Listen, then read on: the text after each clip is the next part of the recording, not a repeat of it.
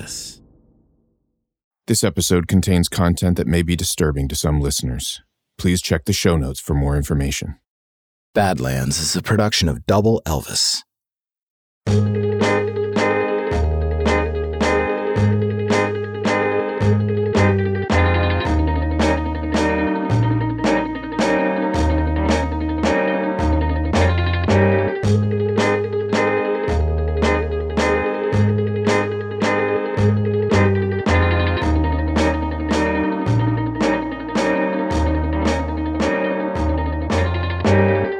Stories about Ray Lewis are insane.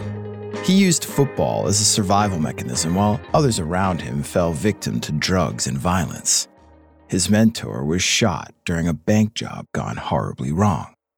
His college roommate was brutally beaten to death in their dorm room. Four years into his professional career as the Baltimore Ravens take no prisoners linebacker, he found himself under arrest and charged with a shocking double murder. And Ray Lewis was part of some of the greatest sports moments in history. Unlike that clip I played for you at the top of the show, that wasn't from a great sports moment. That was a preset loop from my Mellotron called Broke Down in a Cowtown MK1. I played you that clip because I can't afford the rights from ABC to a broadcast of Super Bowl 34. And why would I play you that specific slice of Tapestry of Nations cheese could I afford it? Because that was the biggest sporting event in the world on January 31st, 2000. And that was the day that Ray Lewis decided to lead an entourage to a Super Bowl after party at an Atlanta nightclub. A party that stretched well into the next day and ended with two men bleeding out in the middle of the street. On this episode, anger, frustration, grief, brutal beatings, a double murder, and Ray Lewis. I'm Jake Brennan, and this is Badlands, Season 6, Sportsland.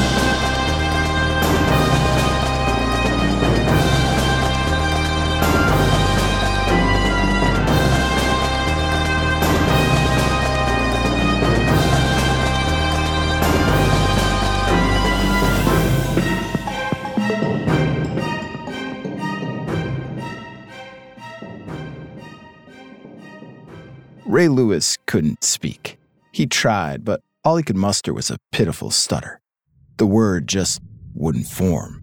That one word he wanted to scream out loud at the top of his lungs Mama. He could hear it in his head, and he could picture her running as soon as she heard him say her name, running straight to him. Her oldest child, but still her baby Ray. She would comfort him, tell him that this too shall pass. But Ray couldn't say anything and the word never came, and neither did his mama. Ray looked down at his lap, and his whole body began to shake again. The long garter snake slowly slithered its way around his legs. Ray could see the thing's little red tongue dart in and out of its head. Snakes smell with their tongues, he knew that. He wondered if snakes could smell fear. Laughter came from the doorway, and Ray looked up. And through the tears in his eyes, he saw his mother's boyfriend standing there the same boyfriend who had just walked outside into the pouring rain and hunted for a garter snake in the grass for the sole purpose of bringing it inside to throw at a scared 10 year old kid. And the more Ray cried, the more the guy seemed to get off on the whole thing. It was humiliating. And this is worse than the beatings. The beatings were just physical pain. Once you learn to expect them, you learn to deal with them. The fists, the blows, they were almost routine at this point. Ray took the beatings, so did his mother. That burnt Ray the most, watching his mom suffer. She worked three jobs to support five kids, and every night she came home to this. It didn't feel like this too would pass. It didn't feel right. Ray vowed to protect her, but he needed to be stronger, not bigger. Stronger. Stronger meant that it didn't matter how big the guys were who tried to knock him around. And it didn't matter that Ray was only in the second grade. It wasn't about size. It was about strength. But push ups and sit ups would only get him so far. Pop Warner football would take him the rest of the way. Playing for the Lakeland Lumberjacks didn't just get Ray in shape, it taught him about survival. Football was structure and discipline. He didn't give a shit about getting the ball into the end zone. The game was about squaring off with the guy standing across from you. The guy who wanted nothing more than to take you down. You weren't about to let that happen. You trained for this, in your body and in your mind. The ball was snapped, and you had seconds to make your move, seconds to dominate. Ray waited for that moment back at home. The moment that asshole tried to put his hands on his mother again, Ray was ready, ready to pounce, ready to dominate. And when the moment finally came, as he knew it would, Ray didn't back down. And that motherfucker started running his mouth. He threatened violence again, and Ray stood up from the table.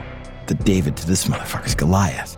But before Ray could get the satisfaction, his mother stood up. She'd had enough. She told her boyfriend where he could go, straight through the front door, and never come back. Wasn't the last man to walk out of Ray Lewis's family house, and it certainly wasn't the first. That would be Ray's birth father, who was never around. Well, he was around in the greater Lakeland, Florida area, a former high school wrestling champ who now only wrestled with a notoriously bad rep, but he'd never been in Ray's life. Ray always wondered what he was like. He was pissed at the guy for leaving, for abandoning his mother like that. But he couldn't help but think that maybe his father had his own story to tell. And when Ray was a teenager, he got the opportunity to hear that story. For the first time in as long as he could remember, his father actually wanted to hang out. And Ray packed an overnight bag. He let years of conflicted emotions fall by the wayside. He was grateful for a second chance, for a shot with a father figure who perhaps wouldn't physically or emotionally abuse him. He looked out the window and waited to see headlights pull up. He wondered what kind of car his dad drove. He waited. Maybe it was a fancy car and he kept waiting. The hours dragged on, and his father never showed up. The betrayal, the hurt, it cut deep, deeper than the scars inflicted by the guys who drifted in and out of his mother's life. Getting stood up by his own father triggered Ray Lewis's self described quote unquote need to be confronted. His need to stand across from another guy who wanted a fucking piece of him. His need to prove that he was nothing like his father, that he could do anything his father did only better. He joined the high school wrestling team, just like his dad, and then he proceeded to blow all of his dad's records out of the water. Most wins, most pins, fastest pin. And then he did himself one better. He became Lakeland's first state champion. It was an honor his father never got a whiff of, and still, he wasn't satisfied. So he took it up another notch. He brought his wrestling strategy to the gridiron. He fused the two sports, didn't matter that he wasn't as big as a lot of other players, he was stronger in body and mind. And Ray Lewis was the linebacker straight out of your worst nightmare. He was going to hit you so hard you'd wish you had a time machine. And that way you could go back in time and decide to not play football in the first place because not playing football would mean that you would never have to experience this excruciating pain. Your bones felt like they were on fire, your head throbbed, your vision blurred. You couldn't remember your own goddamn name. And there's Ray, watching you.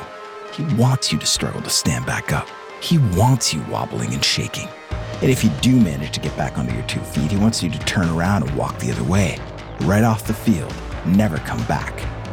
He wants you to have a life altering epiphany that nothing is worth this, that no one will ever be as good as Ray Lewis. You'll never be that hungry, you'll never be that tough. All you want now is for the fucking game to stop forever. No more football.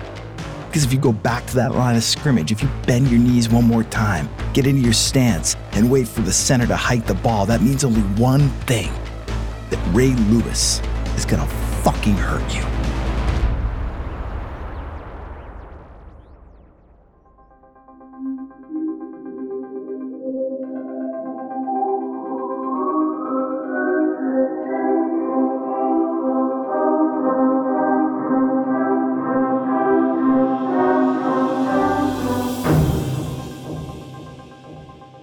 10 years went by slow.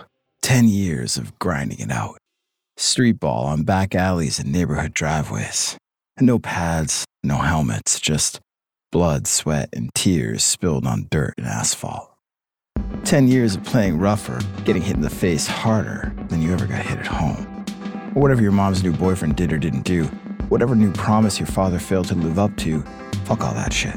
Bury it when you buried a player on the other team with every muscle in your body. 10 years of climbing the ladder, youth football to the varsity squad, and then you're cutting the names of your opponents into the fade of your hair. Guess what, motherfucker? I'm not just in your head, you're on my head. That was a neat trick. Sack a dude so hard you could hear him whimper as he hit the ground.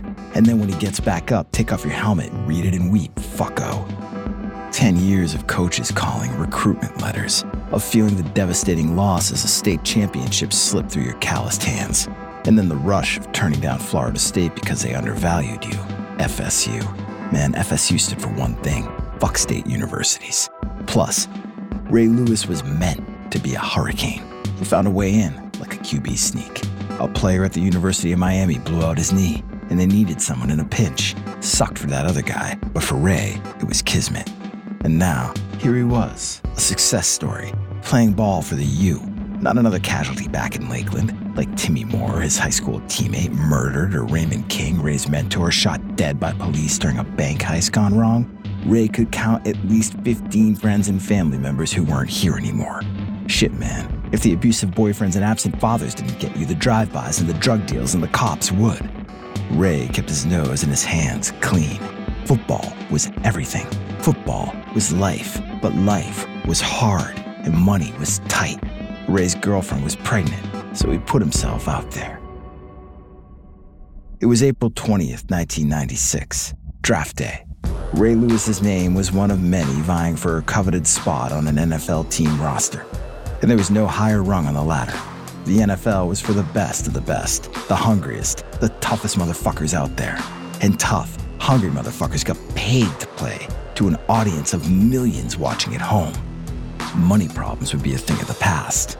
But for Ray Lewis, it was hard looking to the future when the past was still hanging around. He couldn't focus on the draft. He wasn't even in New York City, where the NFL staged its multi day event at Madison Square Garden. Ray Lewis was still in Miami at a funeral for a friend.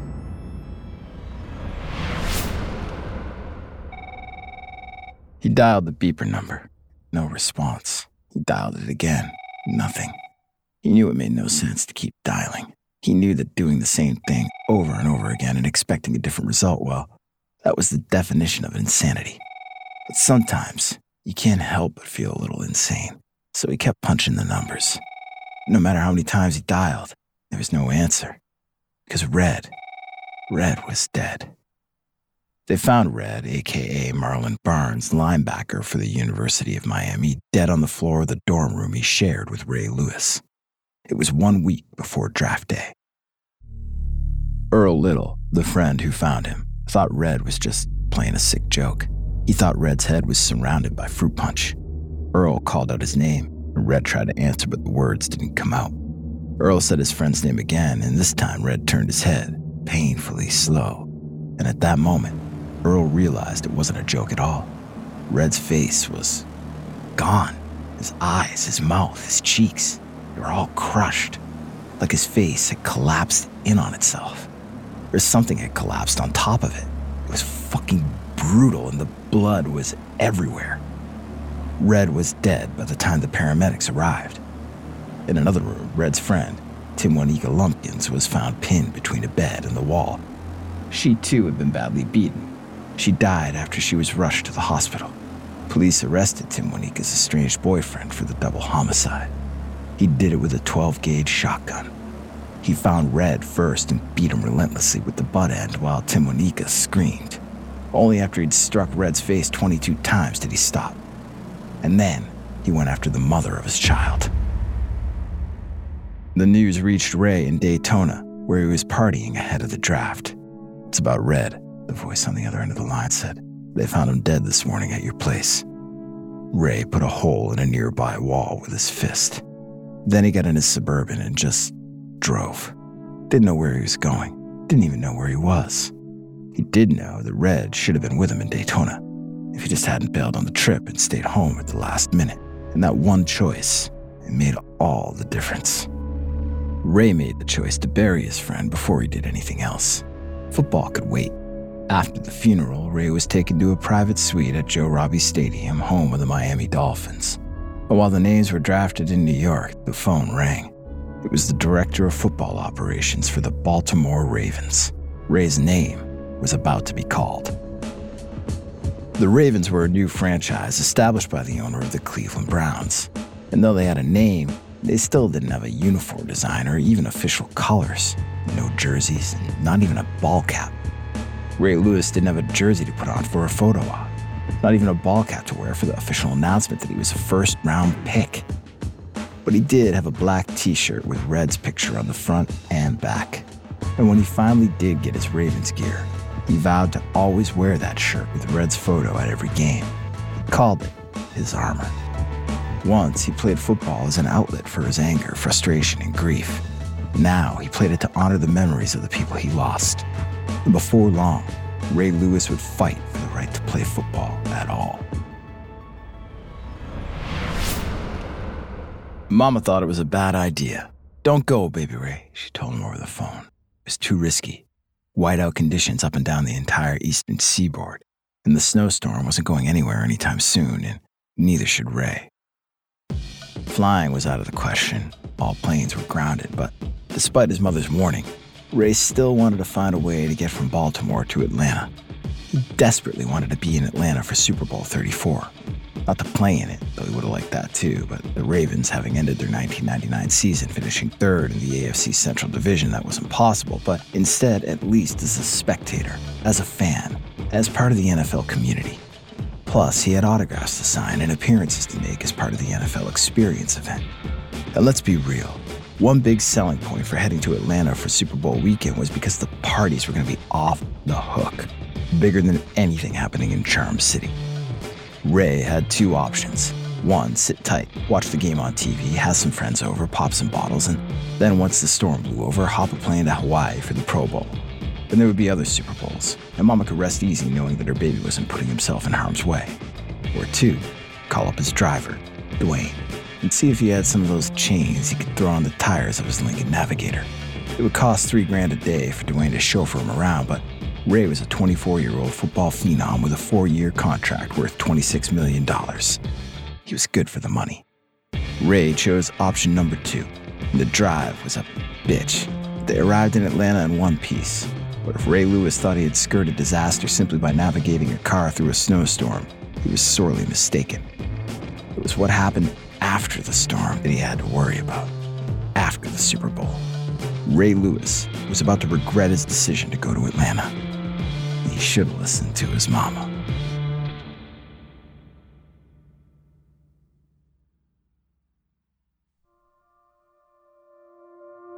January 31st, 2000. Early. The Super Bowl was history. St. Louis over Tennessee, 23 to 16. But Ray Lewis wasn't thinking about football. Ray Lewis was glued to the TV set in his Atlanta hotel room. The local early bird news was reporting on an incident in the city's Buckhead district. Just an hour or two earlier, some shit went down. Some people got hurt, and the cops were looking for a Lincoln Navigator riddled with bullet holes. Shit. Ray tried to remember where Dwayne had taken the car.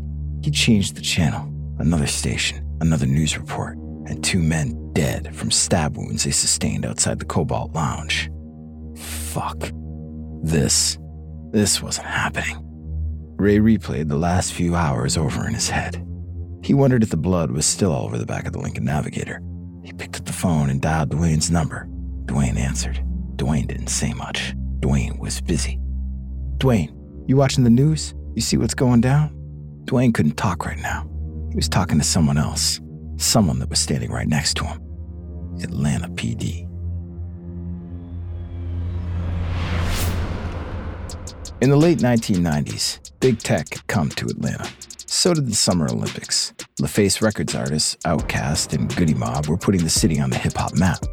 And the Buckhead district was the place to be, especially if you liked to party. Local government made partying easier than ever. Atlanta waived its requirement for new businesses to build parking lots, which led to an explosion of new bars and clubs. Soon, there were 100 bars and restaurants with liquor licenses all within a three block radius. It was the Wild West of the Dirty South. Anyone and everyone opened a new joint, including young entrepreneurs with zero business experience. And they saw that money could be made hand over fist, but they also saw that the competition was fierce. You did what you had to do in order to stay open and stay vital. You didn't ask to see an ID. You looked the other way when a deal went down, and deals went down all night long. Last call in Atlanta wasn't until 4 a.m. And it was around 4 in the morning on January 31st, 2000, when Ray Lewis and his entourage stumbled out of the Cobalt Lounge. But they weren't alone. A group of guys from Ohio followed them out. One of those guys had been trying to sling some dope, but Ray's crew wasn't buying. And the Ohio group took it personally, so they talked shit. They told Ray his bling was fucking stupid. The joke was on them. They couldn't afford shit this nice if they tried. Ray's earrings, his diamond studded gold necklace, his Piaget watch, his black and white suit, his long mink coat. He was draped in a quarter million dollars worth of gear. Easy. It was how he rolled. It was how anyone rolled if they came from nothing. From being beat on by strange men and rejected by your own father, to this, a 24 year old football phenom with a four year contract worth $26 million. You drink Remy Martin in the VIP room. You attract every woman within earshot like a fucking magnet. You let them know. And now, a couple of Ray's friends, Joseph Sweeting and Reginald Oakley, were letting these Ohio boys know where they could go. And that was the fuck out of here. Oakley was heated. He was in these guys' faces. Ray grabbed him by the waist of his pants and pulled him away. Let's go back to the limo. Fuck these dudes. Nothing good is gonna happen here. Ray led his crew to the Lincoln Navigator where it idled with Dwayne behind the wheel. And the Ohio group were close behind. One of them pointed at Ray. Who the fuck do you think you are? he said. Oakley was back in the guy's face now, a buffer between Ray Lewis and his aggressor. That did it. This guy from Ohio had a Moet champagne bottle in his hand. He raised it up high in the air and then brought it down sideways on Oakley's head, smacked him hard with a thud. Oakley's head split open. Blood ran down his face. And two other Ohio guys jumped Sweeting, and in that moment, to quote Ray Lewis, all hell broke loose.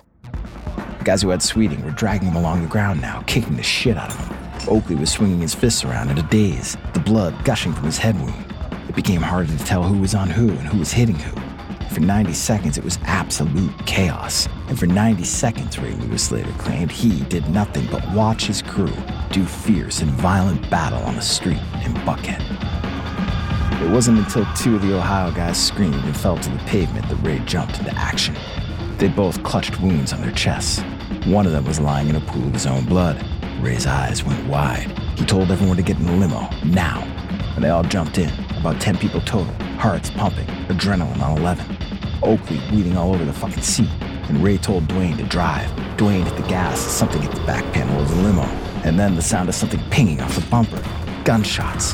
Firing now in rapid succession. Bullets whizzing past the speeding Lincoln. A tire was hit. It wheezed. The Lincoln wobbled but stayed on course. About a mile away, safely out of harm's way, Dwayne pulled the limo into a parking lot. Everyone was talking. Ten miles recounting what happened, what was going to happen next. But Ray didn't want anyone talking about anything. Everybody just shut the fuck up, he yelled. This ain't to come back on nobody but me. Later that morning, when Ray called Dwayne only to discover that the cops had already gotten to him, he knew that statement he made in the car would come true, that it would come back to haunt him. Two of the guys from the Ohio crew were dead Jacinth Baker, 21, and Richard Lollar, 24, both stabbed in the heart. Dwayne told the cops that in the aftermath, he heard Oakley say, I stabbed mine. And Sweeting replied, I stabbed mine too. He also said that Ray didn't stay out of the fight like he implied. He said that Ray was, in fact, in the mix, throwing punches. But when Ray was questioned by police, he told them he didn't know the names of anyone else in the limo. The cops smelled bullshit. And it wasn't just what people like Dwayne and Ray were saying or not saying. In addition to the blood found inside Ray's limo, there was blood on a bathrobe and a pillow in Ray's hotel room. State prosecutors would later refer to it as a trail of blood, and the trail led to one man. Ray Lewis was arrested and charged with the double murder of Jacinth Baker and Richard Lollar. PD cuffed him, stuffed him into a Chevy Cavalier, and brought him to jail where he changed into an orange jumpsuit and waited for 15 days before his lawyer got him out. He maintained his innocence, and the Ravens stood by their star linebacker. Dwayne, the limo driver, seemed to change his story a little every time he told it. And the Atlanta DA appeared on local television to say he would prove beyond a shadow of a doubt that Ray Lewis killed those two men. Oakley and Sweeting turned themselves in. And as Ray awaited his trial, the questions kept coming. Why did they burn a photo of Ray's entourage that had just been taken during their night out at the Cobalt? What was in the laundry bag that someone took from the Lincoln Navigator and tossed into a dumpster? And where did the clothes go that Ray Lewis wore that night? His suit, his mink coat, almost a quarter million dollars worth of stuff. Vanished. Lost. Somewhere in the past.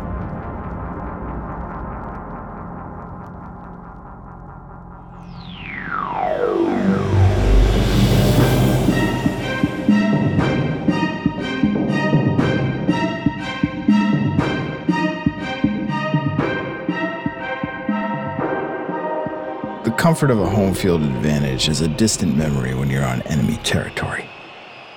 Opposing team stadiums are full of locals, rabid fans, diehards, fans who paint their faces with home team colors, not your colors, fans who hate your fucking guts before they even learn your name because you don't play for their team. As a professional football player, you gotta get used to it. it comes with the gig.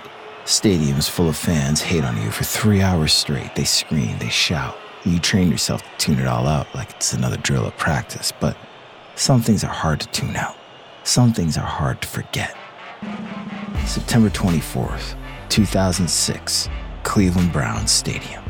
Ray Lewis and the Baltimore Ravens took the field for the third game of the regular season. Ray pretended that the fans heckling him in the stands didn't bug him. Truth be told, they really didn't.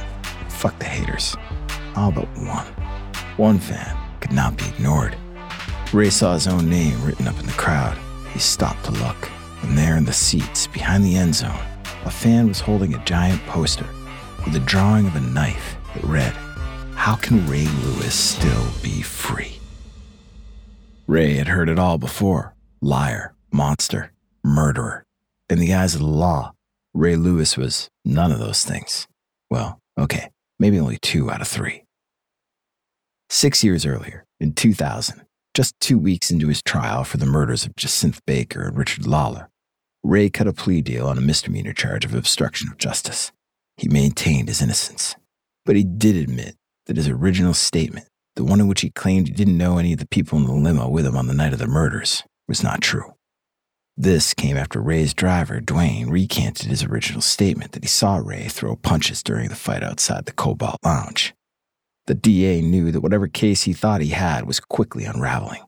And so, in exchange for his plea, Ray got one year probation. The NFL slapped him with a $250,000 fine, and Joseph Sweeting and Reginald Oakley were also later acquitted of their charges. Ray went back to football, the thing that had offered an outlet for his anger, grief, and frustration since he was just 10 years old. And just like he did when he was a kid.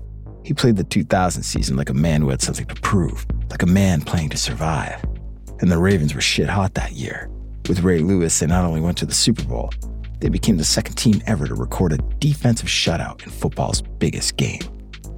Not everyone shared in the celebration. Dissenting voices continued to put pressure on Ray Lewis. Richard Lollar's aunt was one of those voices. In January 2001, she stood outside the Raymond James Stadium in Tampa with a photo collage of her nephew while Ray was named Super Bowl MVP inside. Sometimes, when Baltimore played in Cleveland, she went to the Cleveland Browns Stadium to hand out flyers demanding justice for Richard Lollar. Shortly after, Ray settled a civil suit with Lollar and Baker's families for an undisclosed sum. However, Lollar's aunt had a change of heart. Rage and grief had blinded her from seeing Ray the way she saw him now the famous guy at the center of the entourage on that fateful night, the fall guy. This was exactly how Ray Lewis wanted to be seen. Not just as a 13 time Pro Bowler, not just as the guy with two Defensive Player of the Year awards. Ray Lewis wasn't just a Super Bowl champion who was hungrier and stronger and more fearsome than any other player on the field. He was a man who had transcended a rough past to make a better future for himself. And not just for himself, but for others. He donated Thanksgiving meals to 400 Baltimore families every year he bought 100 Christmas presents for underprivileged Baltimore kids. He picked up the tab for classroom supplies for 1,200 Baltimore students in public schools. Ray Lewis let his actions on the gridiron do the talking. He remained loyal to the Ravens for 17 seasons. Even the NFL itself seemed to let bygones be bygones when they put Ray in their commercials and later hired him as a TV analyst. But forgiving and forgetting isn't for everyone. For many, Ray Lewis's good deeds were merely a diversion from all the unanswered questions. The ones about Ray's missing suit and mink coat, about the bag that was tossed into a dumpster, about the elusive burned photo. To many, Ray Lewis was an example of an untouchable sports figure who used his power and influence to get away with something. Something that was horrible, truly horrible. And to fans like the one holding the sign in the end zone at Cleveland Browns Stadium, it was beyond disappointing that the NFL simply looked the other way. But Ray Lewis knew all about disappointment. Earlier that year, in the spring of 2006, he received an unexpected phone call. It was his estranged father. His girlfriend had kicked him out of the house. He needed a place to stay. Ray decided that it was time to heal. He was ready to forgive his father for the things he had done, or rather, the things he hadn't done. Ray Lewis's father needed help, and Ray Lewis had help to give. Ray drove to his grandmother's house in Lakeland where they agreed they would meet. He waited, paced the room, and waited some more. He looked out the window, and pretty soon it hit him. His father wasn't showing up. Some things never change, and neither do some people. I'm Jake Brennan, and this is Badlands.